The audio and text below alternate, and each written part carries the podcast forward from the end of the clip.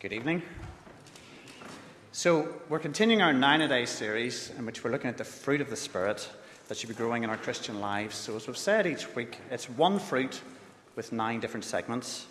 And tonight we come to faithfulness. And this segment, we're going to look at the heart of who we are in relationship with God, with others, and in what we do in life. If I asked you if you thought faithfulness was common and upheld in our modern society, what answer would you give? I suspect the answer would pretty much be no, or not much. But yet, even in our secular society, we do actually seem to cherish and laud faithfulness to some degree. There's many films, admittedly the family friendly kind, that paint the feel good picture of happy ever after, family sticking together and triumphing through adversity, love standing the test of time. And I'll admit it, I'm, I'm a sucker for a feel good, happy ending, family affirming movie. Films that affirm the values of faithfulness and friendship. Films about being true to your goals or who you are. And there's something about the picture of somebody against all odds, standing strong and being faithful to their cause or calling, even in the face of great adversity. and, and, you know, that, that resonates within us, even if we don't agree with their standpoint. And maybe the poor downtrodden Man U fans will have something other than blind hope in about 10 years' time. But the Guardian newspaper in 2010 ran an article asked, called Is Anyone Faithful Anymore? Infidelity in the 21st Century. And it looked at the growing ways in which people were unfaithful to their spouses and partners and asked why. Their answers or conclusions weren't particularly helpful. But at one point, they highlight an interesting paradox that while there seems to be ever greater infidelity, yet we're still incredibly reverent about and attached to the ideal of monogamy.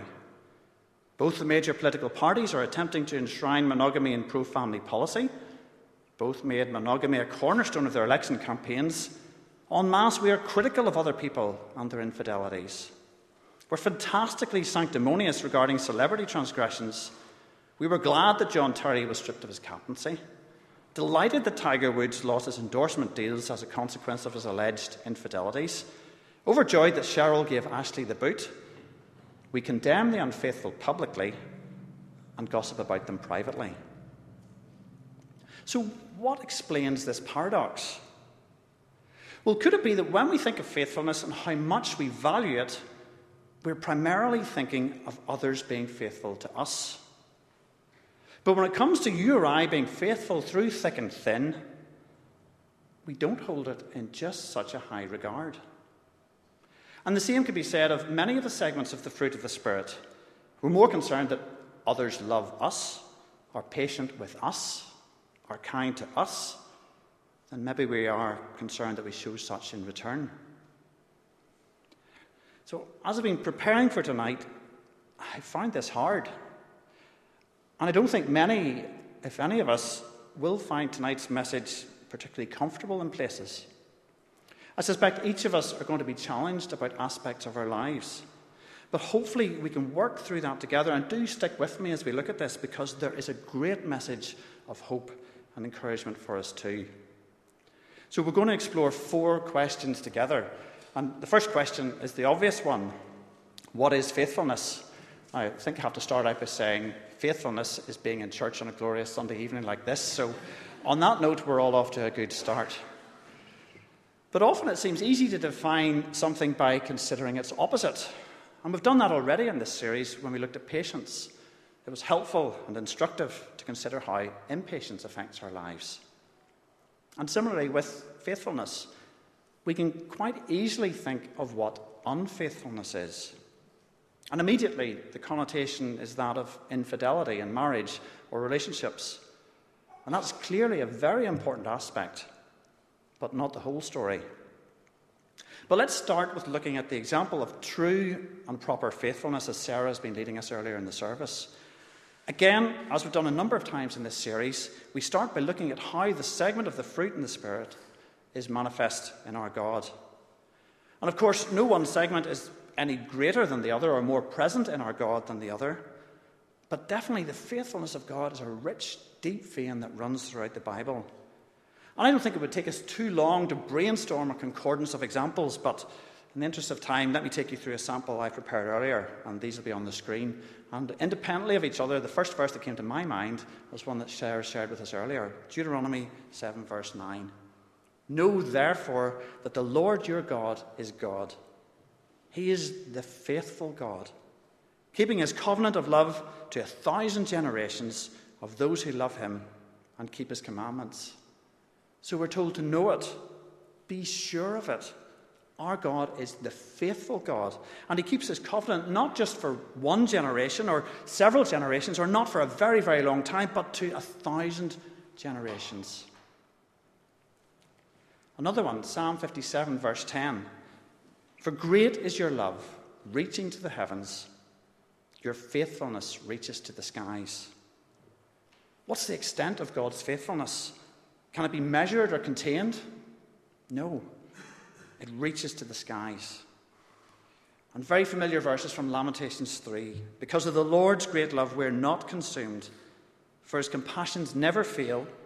They are new every morning. Great is your faithfulness. Maybe if there's a Bible handy, would you grab your Bible just and turn to Psalm 89? I want to read the first eight verses of it. It's a wonderful tribute, a wonderful song of praise to God's faithfulness. So, Psalm 89, verse 1. I will sing of the Lord's great love forever. With my mouth, I will make your faithfulness known through all generations. I will declare that your love stands firm forever, that you have established your faithfulness in heaven itself. You said, I have made a covenant with my chosen one. I have sworn to David, my servant, I will establish your line forever and make your throne firm through all generations. The heavens praise your wonders, Lord, your faithfulness too in the assembly of the holy ones. For who in the skies above can compare with the Lord? Who is like the Lord among the heavenly beings? In the council of the holy ones, God is greatly feared. He is more awesome than all who surround him. Who is like you, Lord God Almighty?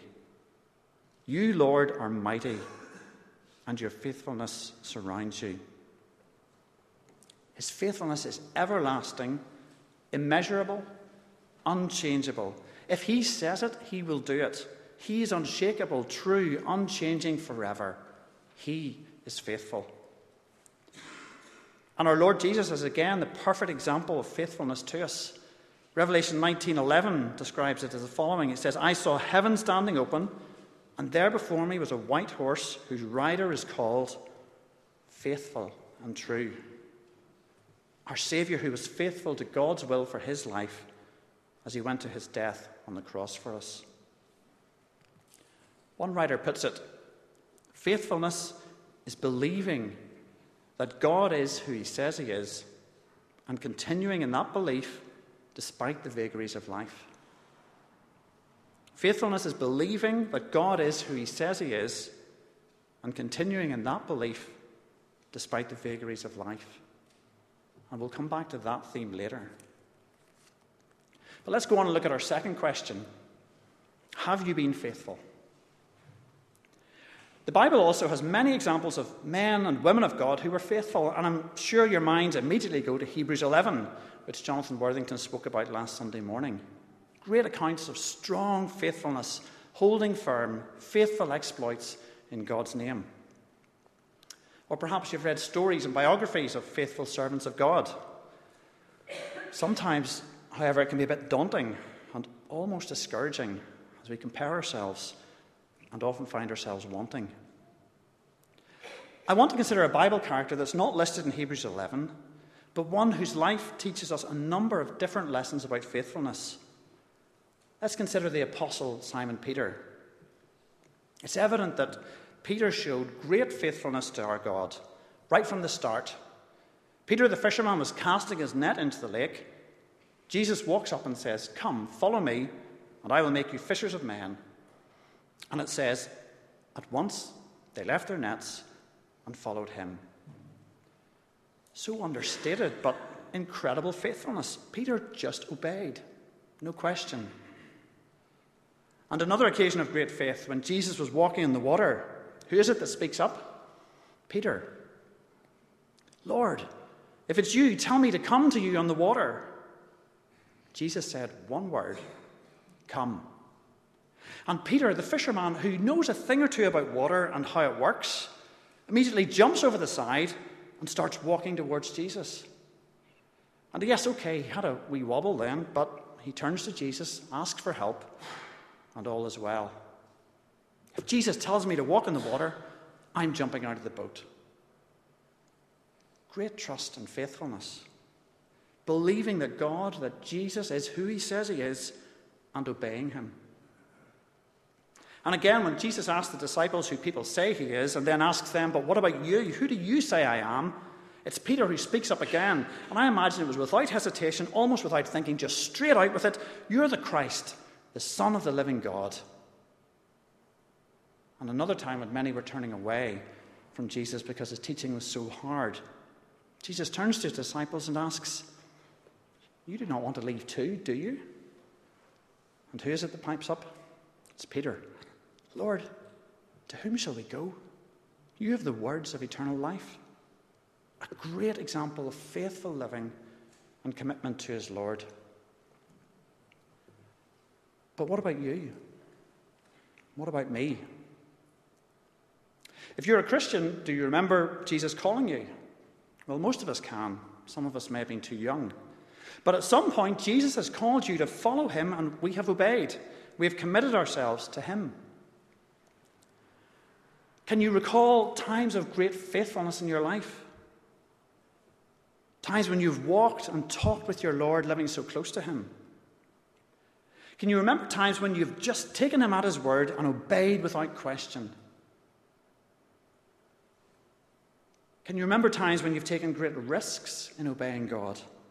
Doing things that seem crazy in the world's eyes, doing things that bring ridicule from them, but doing them anyway because that's what God has called you to do. What does it mean to be faithful to God? How can we be faithful servants of God? Well, in Matthew 25, maybe you'd want to grab your Bibles again and just to have a look at that passage. Jesus tells us the parable of the talents. Apologies to our fellowship group who recently had to endure me leading our Bible study on this parable. Here comes some deja vu, I'm afraid. But hopefully it's better this time around. Anyway, the parable of the talents, it's a familiar parable. A man goes on a journey. He calls three servants and gives them talents, essentially varying amounts or weights of money. Two of them work hard with what they've been given. They invest and strive and make a good return on their master's investment. The master returns and commends them as good and faithful servants. And having been faithful with a little, they're trusted with more. The master is our Lord. And what are the talents he gives us? Well, they're the opportunities we've been given in our lives for service to God. They may represent the gifts that God has given us to use for Him. They may also, in some way, represent the material resources that God has given us to use for His glory. What is a faithful servant? One who takes what God has given them in terms of gift, resources, and opportunities and invests time and work in seeking a return for our God. This is a faithful servant. Can you recall times when you have had great opportunities to serve God? Times when you've really felt you've been able to use your gifts for God's glory? Can you think of occasions when you've been able to invest the things God has given you in this life for the furtherance of His kingdom?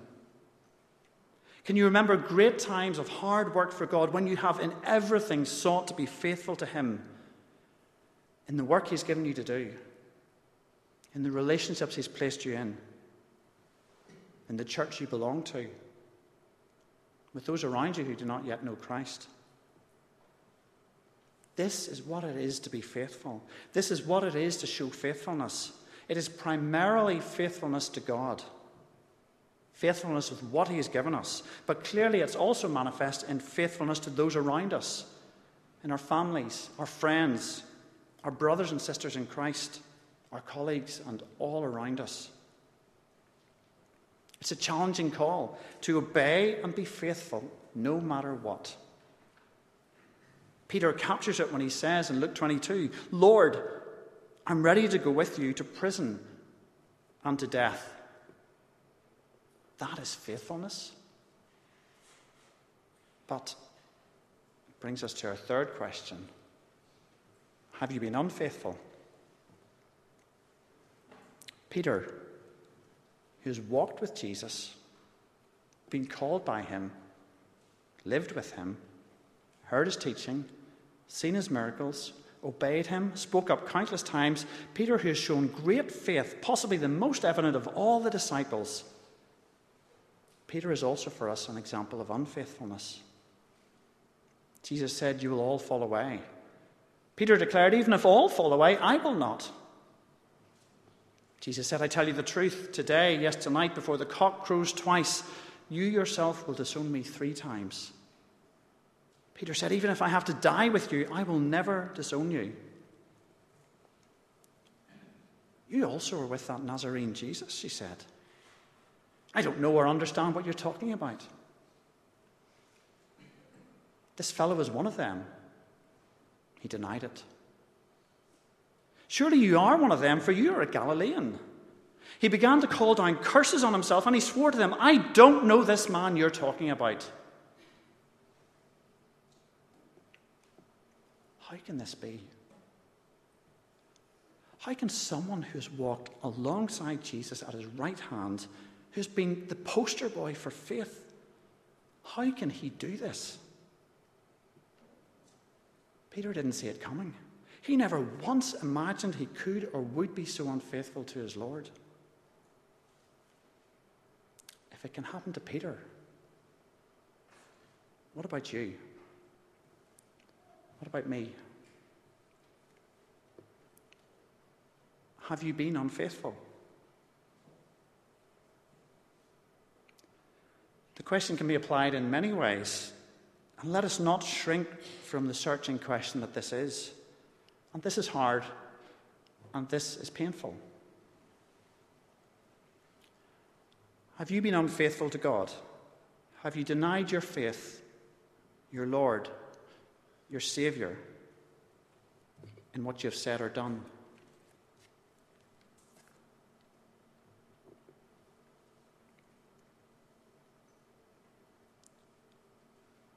Have you been unfaithful in the relationships in which God has placed you? With your spouse, your family, your friends?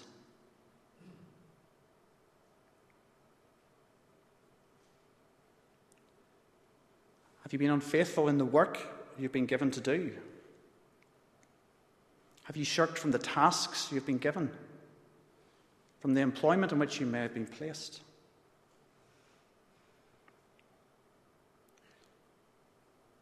Have you been unfaithful in the opportunities you've been given for serving God in His church, amongst His people? These are hard, searching, painful questions. And I'm sure each of us can think of something in our lives, sometime or some way, where we have been unfaithful and we're ashamed of it. We wonder how we could have done or said or thought such a thing. We never intended to. Peter never imagined or intended to outright deny his Lord. How could he have done it?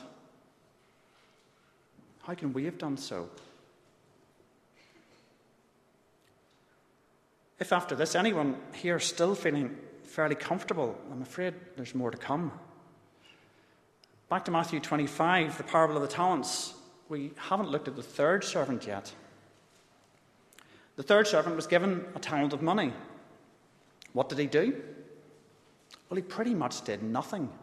He didn't lose the money, he didn't give it away, he didn't squander it, he buried it.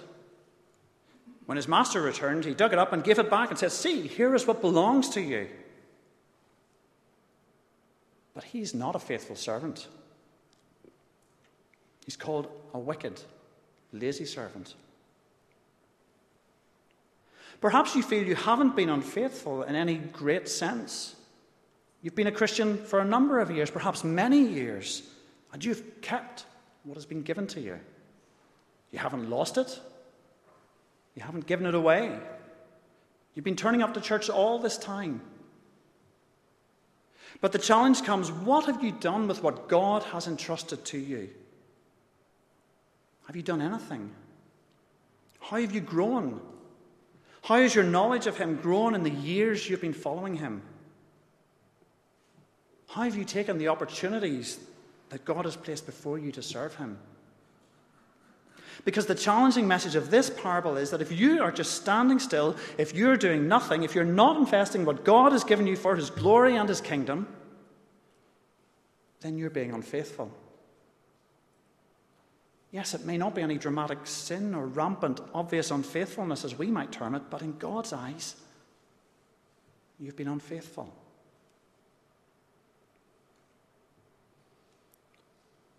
Do you ever wish you could turn the clock back? Do you ever wish you could go back to being the person you were before you were unfaithful in whatever way you may have been? Go back and do things all over again. I'm sure Peter wished that. I'm sure he wished he could go back and undo what he said and did. Have you ever wished, if only I hadn't, or if only I didn't? If only it could go back to the way it was before. It can. Our final question Will you be faithful? This brings us to the heart of the Christian gospel. There's an old chorus, and I don't particularly like it musically, but the words capture the way forward for us. There's a way back to God from the dark paths of sin. There's a door that is open, and you may go in. At Calvary's cross is where you begin when you come as a sinner to Jesus. I don't know in what way you might have been unfaithful, whether it's big or small, as we might term it. I don't know what effects it may have had. But sometimes we can be crippled by our past unfaithfulness so much so that we can't move forwards. We think it's too much, it's too bad. We can't be restored. Peter denied his faith. Peter outright denied his Lord. He cursed and swore that he did not know Jesus. So, whatever it is you or I might have said or done, chances are Peter trumps it. Can you imagine the scene? What does Peter do? He goes back to what he knows. I'm going out to fish. Seeking some comfort in the familiarity of the waves lapping against the boat. He wasn't catching anything. But still, he and the others stayed out there. Perhaps it was just to get away from everything else for a time. And a stranger calls out from the shore and tells him to throw the net on the other side of the boat. There's a strange sense of deja vu and familiarity about this, but they do it anyway. And suddenly their net is overflowing with fish. It's the Lord, Peter realizes. And this time he doesn't wait to be told to come. He doesn't care if he's going to walk on the water, swim through it, splash through it, or drink it all away. He's going over the side and he's going to Jesus. Simon, son of John, do you truly love me more than these? Yes, Lord, you know that I love you. Feed my lambs. The clock hasn't been turned back, it's been thrown away. Peter isn't the person he was before he was unfaithful. He's so much more than that. He's a servant of Jesus who knows his frailty, his weakness, but who knows that he loves and follows Jesus and knows that Jesus loves him despite what he has done. And Jesus calls him, restores him, and saves him. Jesus puts him back on mission, back to being faithful. Jesus asks, do you love me? That's the question. Not, are you perfect? Not have you got it all together? Not have you ever messed up? Do you love me? If you do, then feed my lambs. Or simply put, obey him. Follow him faithfully. It's hard, though, isn't it? At times, yes, it's very easy to follow the call to be faithful. When things are good or going well, all is fine, it's easier to be faithful. Same as Peter riding the crest of a wave as he followed Jesus through his ministry. But in the darkness of the night of Jesus' arrest, it wasn't so easy. And sometimes we think if only we knew what to expect, if only we knew what would come our way, it might be easier to be faithful. Don't know how many of you have read or are planning to go and see The Fault in Our Stars. No major spoilers, I promise. It's a novel by John Green about two teenagers with cancer, dealing with the prospect and possibility of death. And of course, they fall in love. But at one point, Hazel says, Sometimes people don't understand the promises they're making when they make them. Isaac shot her a look. Right, of course. But you keep the promise anyway. That's what love is. Love is keeping the promise anyway. We don't know what life brings, what may come. And Jesus has told us that if we want to come after him, we must take up our cross and follow him. Love is keeping the promise anyway. Do you love me? Jesus asks. Faithfulness is believing that God is who He says He is and continuing in that belief despite the vagaries of life. So, in conclusion, just a few things for us to remember. Let's remember that our God is faithful in everything, now and always.